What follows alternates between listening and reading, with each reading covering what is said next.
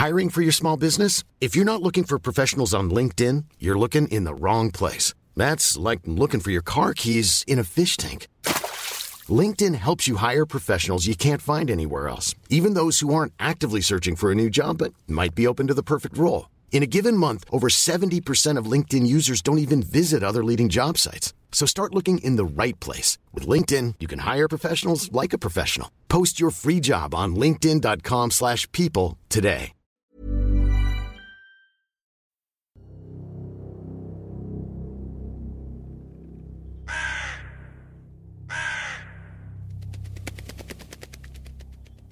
Itim na sisiw.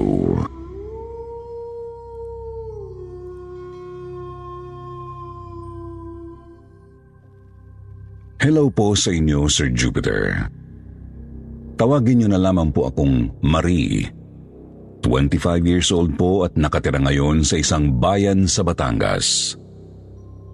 Ang kwentong ibabahagi ko po sa inyo ay hindi tungkol sa akin, kundi tungkol sa nangyari sa pamilya ng lola ko na ina naman ng aking mama.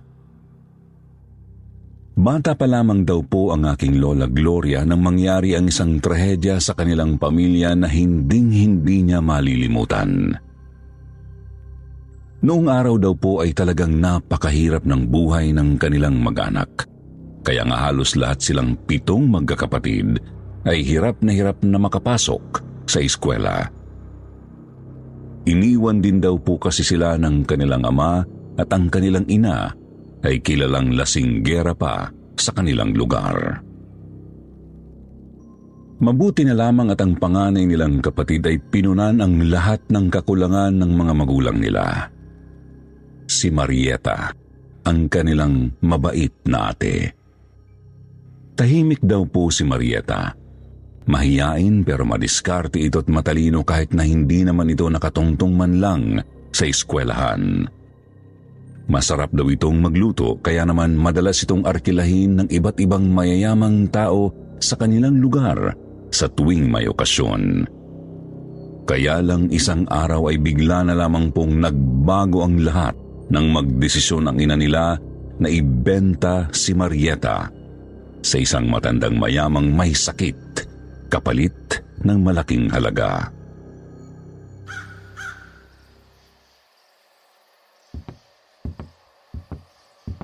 Nanay, bakit yun naman ako ibinenta kay Doña Victoria? Alam niyo naman hong hindi maganda ang reputasyon niya pagdating sa mga kasambahay niya, di ba? Mangyak-ngiyak na tanong ni Marieta sa kanyang nanay habang ibinag-iempake siya nito ng damit.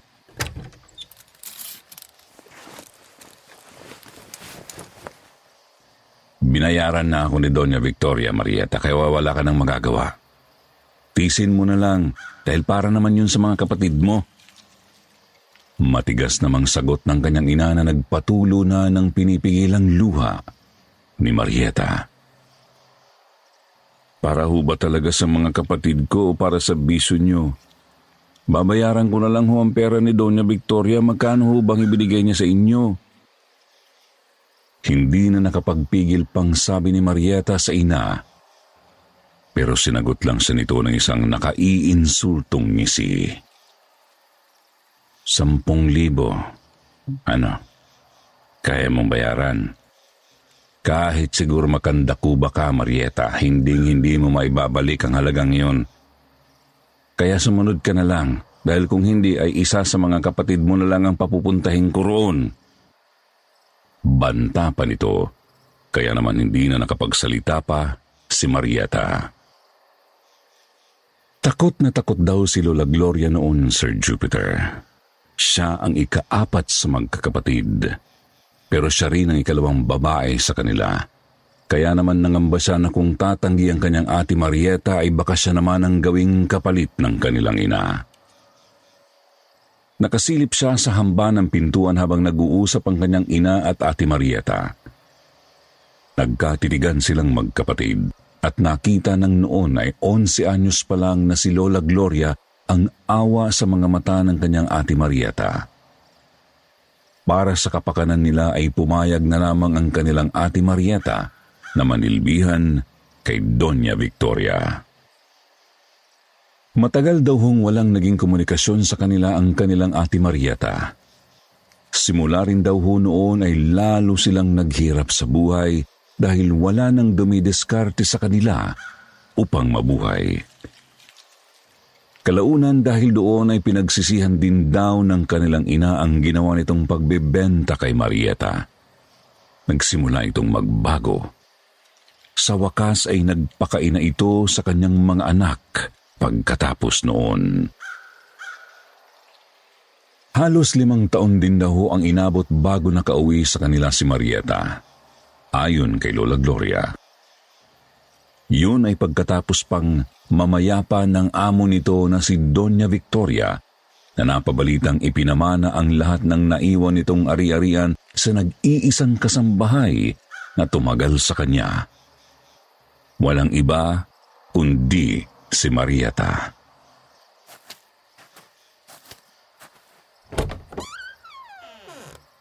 Anak, masaya akong nakauwi ka na. Patawarin mo ako sa lahat ng kasalanan ko sa iyo, anak. Ngayon nandito ka na. Babawi si nanay sa iyo, ha?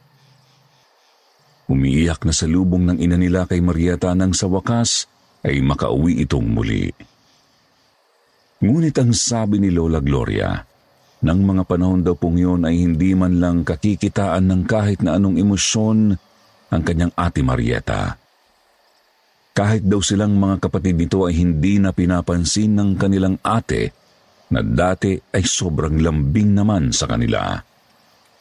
Palagi na rin daw mainit ang ulo nito sa kanila at madalas na silang pagsalitaan nito ng masakit.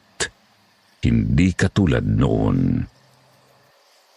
Ang buong akala nila ay galit lamang ang kanilang ate Marieta dahil sa ginawang pagbebenta rito ng kanilang ina. Ngunit hindi nagtagal ay lalo pang lumala ang napapansin nilang pagbabago kay Marieta na animo hindi na ito ang dati nilang mapagmahal na ate.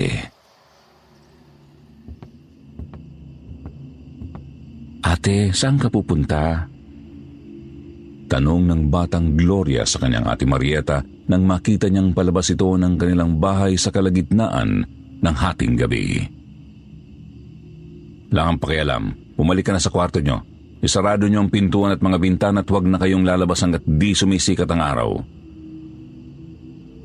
Masungit na sagot lang sa kanya ng ate Marieta niya pagkatapos ay tuluyan na itong lumabas. Pero hindi raw po mapakali noon si Lola Gloria dahil sa pag-aalala niya sa kanyang ate. Ilang araw na raw kasi nilang napapansing lumalabas ito tuwing gabi. Pagkatapos ay madaling araw na ito kung kumuwi. Malamig pa naman daw ang simoy ng hangin ng gabing yun at walang bituin sa langit. Mukhang nagbabadya ng malakas na ulan kaya naman napilitan si Lola Gloria na sundan ang kanyang ate Marieta. Tinahak ng kanyang ate Marieta ang isang madilim na daan papunta doon sa masukal na bahagi ng malapit na kakahuyan. May daanan kasi roon papunta sa kabilang barangay.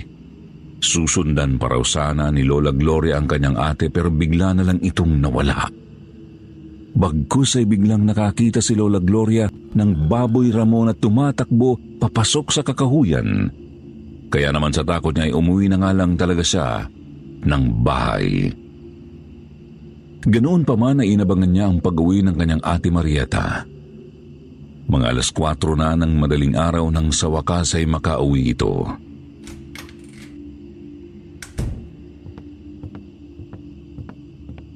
Nakita niya raw na nagmamadaling pumasok ang kanyang ate Marieta sa kwarto nito.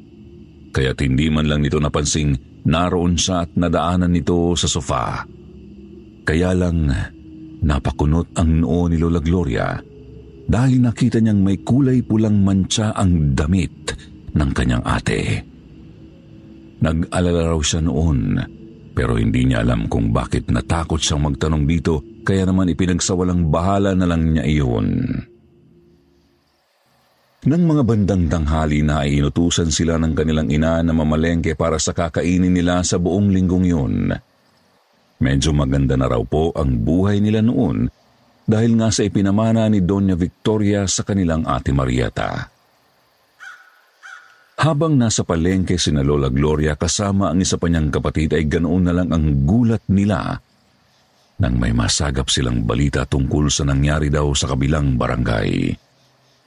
Mayroon daw kasing natagpo ang bangkay sa ilog doon na wasak ang dibdib at nawawala ang lamang loob. Para daw itong inatake ng isang mabangis na hayop o isang aswang. Naku, sino kayang may gawa nun? Dinig nilang tanong ng isang chismosang tindera sa palengke. Nakakatakot naman. Kaya ang mga anak ko talagang ayaw kong palabasin ng gabi eh. Hindi lang naman ito ang unang beses na may napabalitang ganyan dito sa atin. Sagot naman ng kausap nito. Kaya nga, at eto pa, may nakakita raw ng isang pag-alagalang baboy na mo kagabi doon sa kabilang barangay. Sinubukan pa nga raw nilang habulin pero bigla raw nawala eh. Biglang kinutuban ng masama si Lola Gloria. Naalala niya bigla ang nakita niyang baboy damo noong sundan niya ang kanyang ate Marieta kagabi. Pati na rin ang duguan nitong damit ng umagang yun. Ayaw man daw pong paniwalaan ni Lola Gloria ang naiisip niya ng mga sandaling yun ay hindi niya mapigilan dahil sa mga senyales na nakikita niya sa kanyang ate. Dahil doon, kinagabihan ay kinausap niya ang isa niyang mga kapatid na sundan nila ang kanilang ate Marieta. Mabuti na lang daw po at pumayag ang kanyang kuya Gregorio, ang pangalawa sa kanilang magkakapatid. Nag-aalala na rin daw kasi ito sa kanilang ate Marieta. Sa pagsunod nila sa kanilang ate ay hindi nila akalaing doon na nila makukumpirma ang hinala ni Lola Gloria. Kitang-kita raw po nila kung paano nagpalit ng anyo ang kanilang ate Marieta at naging isang baboy ramo sa gitna ng kakahuyan.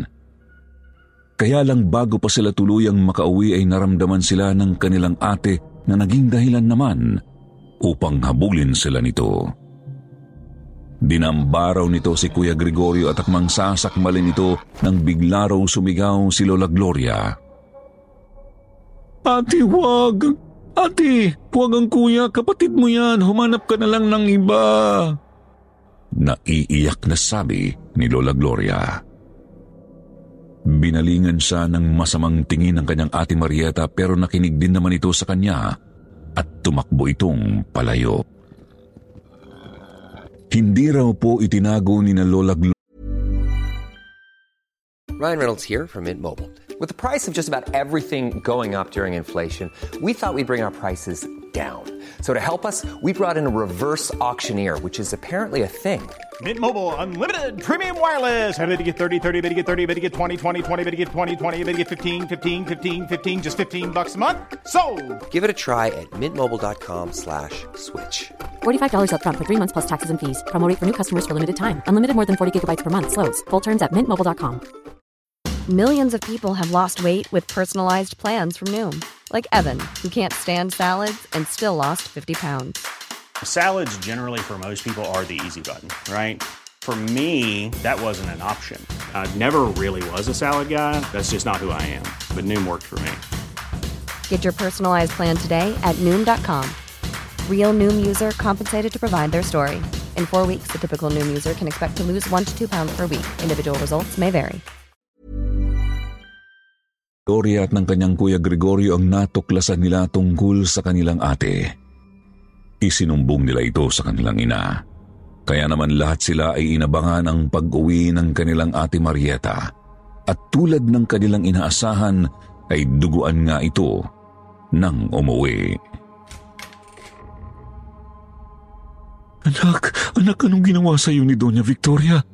Bakit nagkaganyan ka? Iyak ng iyak ang kanilang ina nang kumprontahin nito ang panganay na anak. Nay, ginawa niya akong tagapagmana. Sa akin niya ipinasa ang sumpa ng lahi nila para magawa na niyang magpahinga. Ayoko sana, Nay. Ayoko sana. Pero tinakot niya ako na kayo ang babalikan niya kapag hindi ako pumayag sa gusto niya. Umiiyak namang pag-amin ni Marieta sa ina. Wala na raw kasing ibang kamag-anak si Doña Victoria kaya wala itong mapagpasahan ng pagiging aswang nito. Kaya naman kahit na sobrang tanda na ng Donya ay hindi pa rin ito binabawian ng buhay. Isa na akong halimaw, Nay. Hindi ko na napipigilan ang gutom ko at ang matinding pagkatakam ko sa puso ng mga lalaki. Ilan na rin ang napatay ko, inay. Ayoko na ho. Pero hindi ko talaga mapigilan. Dagdag pa nito, kaya naman nag-iyakan ang kanilang buong pamilya.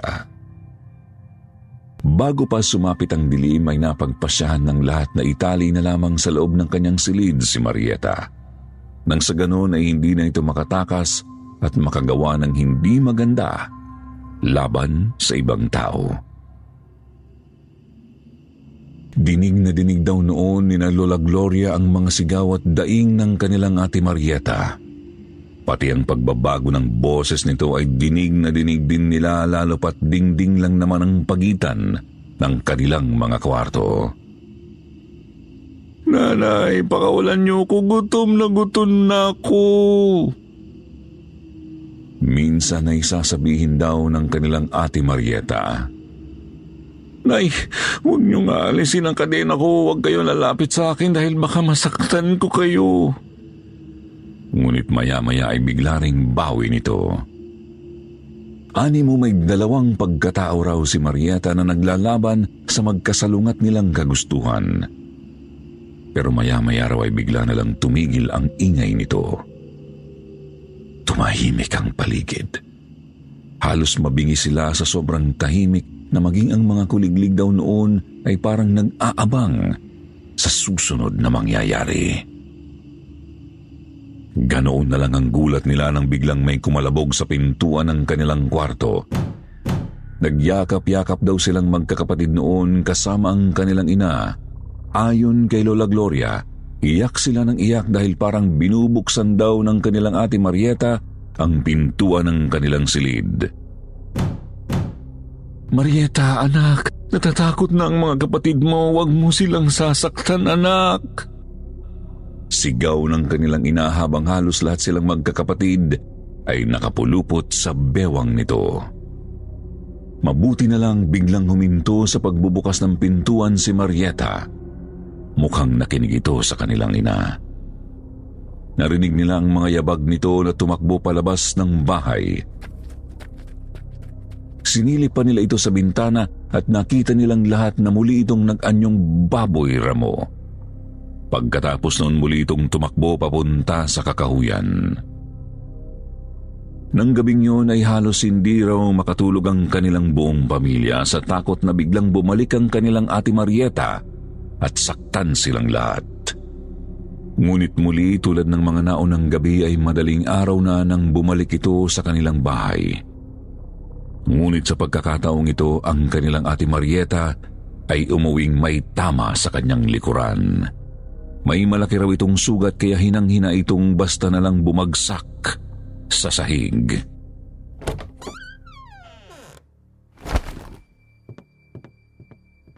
Anak, anong nangyari sa iyo? Tanong ng kanilang ina kay Marieta. May nanghuhuli na baboy ramo sa sukal. Hinabol niya ako. Magpapalit na sana ako ng anyo pero bigla niya akong tinaga. Sagot naman ito sa hirap na pagsasalita. Diyos ko po, kawawa naman ang anak ko. Hagulhul naman ng kanilang ina. Kasalanan kong lahat ng to. Kasalanan ko kung bakit ka nahihirapan, anak. Mas kailangan ka ng mga kapatid mo kaysa sa akin. Kagabi ko pa iniisip ang desisyong to, anak. Tutal, Kasalanan ko kung bakit ka nagkaganyan. Mas maigi siguro kung ako na lang ang aako sa paghihirap mo. Makabawi man lang ako sa mga kasalanan ko, anak. A- an- anong ibig mong sabihin, nanay? Tanong ni Marieta sa ina. Nak, ipasa mo sa akin ang pagiging aswang mo, nak. Ako na lang. Ako na lang ang maghihirap para sa iyo. Tutal ay malapit na rin naman akong mawala sa mundo. Nag-iyakan silang lahat. Hindi na nila alam ang gagawin nila. Ayaw pumayag ng kanilang ate Marieta na ipasa sa ina nila ang pagkaaswang pero noon din mismo ay inamin ng kanilang ina na may taning na ang buhay niya dahil sa sakit nito sa atay. Kaya naman wala na rin itong nagawa pa. Sige po, Nay. Pumapayag na po ako.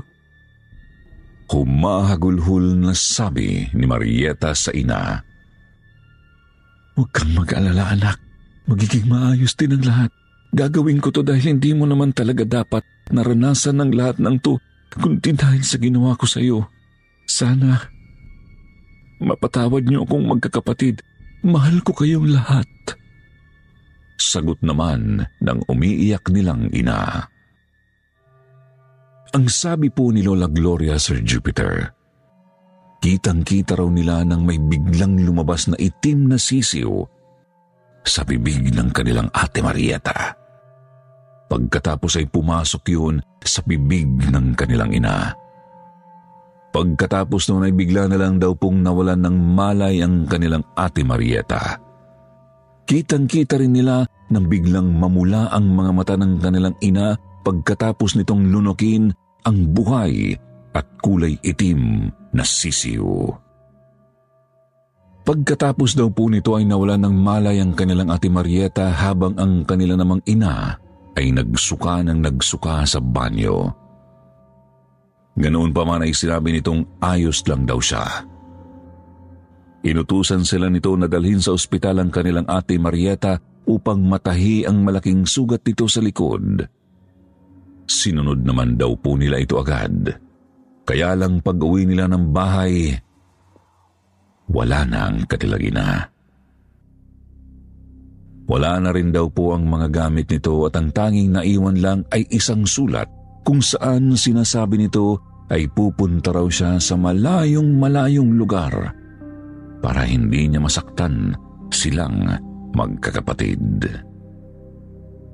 Simula raw po noon ay wala na silang naging balita pa sa kanilang nanay. Samantalang ang kanilang ate Marieta naman bagat nahirapan itong bumalik sa dating buhay ay nagawa nitong maging normal ulit. Sa katunayan, ito nga po ang nagpatapos sa pag-aaral nilang magkakapatid. Sa tulong na rin ng kayamanang ipinamana rito ni Doña Victoria. Inialay nito halos ang buong buhay niya para sa kanilang lahat. Hindi na raw po nag-asawa pa si Marieta. Natakot itong magmahal ng sino mang lalaki dahil sa bagungot ng mga nagawa niyang kasalanan simula nang siya ay maging aswang. Talagang hindi na raw po ulit nagpakita ang kanilang ina. Pinalabas na lang nila na umuwi ito sa ibang probinsya upang magpagaling sana ng sakit nito. Pero doon na ito binawian ng buhay. Medyo marami raw kasing kakilala ang kanilang ina at nagtataka ang mga ito kung bakit bigla itong nawala nang wala man lang pasabi. Sa totoo lang, Sir Jupiter, sinabi po sa akin ni Lola Gloria na kamukhang kamukha ko raw po si Marieta. Ako rin po kasi ang breadwinner sa aming pamilya, kaya naman palagi raw po niyang naaalala sa akin ang panganay nilang kapatid. Hindi ko na po kasi naabutan pa si Marieta dahil noong tumungtong daw po ito sa edad na 40, bigla itong nagkaroon ng sakit sa tiyan. Nagkaroon daw po ito ng stomach cancer at kalaunan at kalaunan nagkaroon daw po ito ng stomach cancer at kalaunan ay binawian din ng buhay. Isang taon makalipas ng pagpanaw nito ay saka pa lang daw po ako ipinanganak ng mama ko, Sir Jupiter. Kaya naman naisipan nilang isunod ang pangalan ko kay Marieta. Kaya lang po simula nang marinig ko ang kwento tungkol sa kanya ay parang nakaramdam po ako ng takot. Ayoko pong tinatawag ako sa pangalang iyon kaya nakasanayan ko na lang na magpakilala bilang Marie sa ibang tao. Sabi po ni Lola Gloria sa akin, baka raw po ako ang ikalawang buhay ni Marieta, Sir Jupiter. Sobrang dami raw po kasi kaming similarities. Bukod sa pagiging sobrang magkamukha naming dalawa, magaling din po kasi akong magluto. Ang totoo po niyan ay may-ari ako ng isang kainan hindi lang dito sa amin, kundi sa mga kalapit pang lalawigan. Bata pa lang po ako ay pangarap ko ng maging chef at sabi sa akin ni Lola Gloria, ganun din daw po si Marieta. Dahil dyan, gusto ko lang husanan itanong sa mga tagapakinig nyo, Sir Jupiter, kung naniniwala po ba sila sa reincarnation. Sa tingin niyo po ba ay may posibilidad ngang ako at si Marieta ay iisa? Sana po ay masagot niyo ako sa comment section. Kung sakaling pagbibigyan pong mapost sa mga feature ang kwentong ito sa inyong channel. Maraming salamat po at naway nagustuhan po ninyo ang kwentong ibinahagi ko sa inyo. Sana po ay patnubayan tayong lahat ng Panginoon. Muli, ako po si Marie at ito ang aking true story.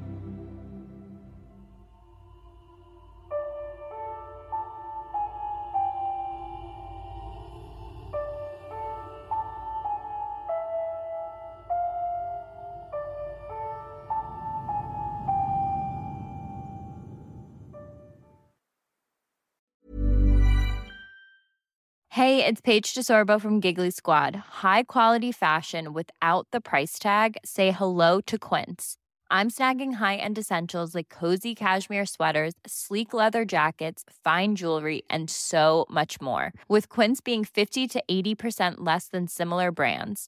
And they partner with factories that prioritize safe, ethical, and responsible manufacturing. I love that. Luxury quality within reach. Go to quince.com slash style to get free shipping and 365 day returns on your next order.